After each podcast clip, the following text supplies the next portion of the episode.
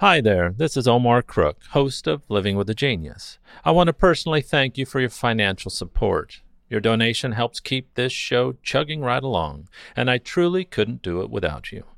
As always, thanks for listening. Be kind, do good work, and until next time. Here's Living with a Genius for September 14th, 2020. I had a crisis of choice for today's podcast. George Friedrich Handel finished his Messiah on this day in 1741. Lawyer and amateur poet Francis Scott Key wrote the Star Spangled Banner in 1814.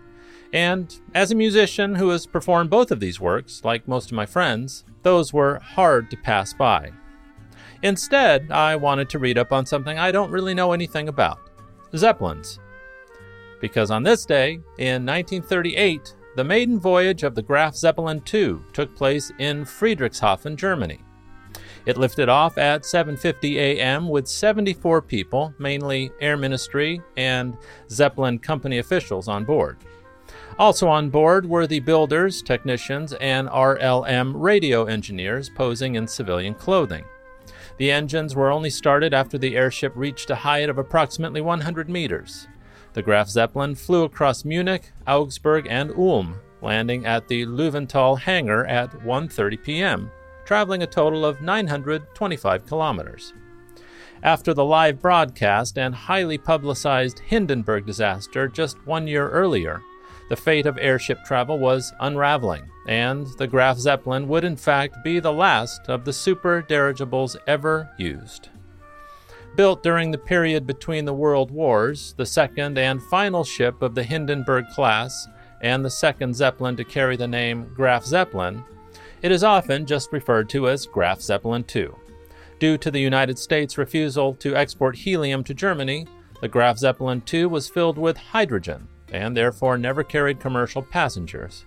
It made 30 flights over 11 months in 1938 through 1939, many being propaganda publicity flights. But the staff of the Reich Air Ministry were aboard to conduct radio surveillance and measurements. The airship, along with its LZ 127 namesake, were both scrapped in April of 1940, and their duralumin framework salvaged to build airplanes. Here's the part that really gets me and that's the sheer size of these Zeppelins, and the Graf 2 was the biggest of them all. It had a length of 803 feet. Think about that for a second. Imagine a ship the length of two and a half football fields floating overhead. It carried 40 crew members and 72 passengers, with a 224,872 pounds of disposable load capacity. It had a diameter of 135 feet and a capacity of over 7 million cubic feet of gas, along with 143,000 pounds of fuel. Its power plant consisted of four Daimler Benz V16 liquid cooled diesel engines generating 1,200 horsepower apiece. Finally, it had a range of 10,300 miles and a top speed of 84 miles per hour.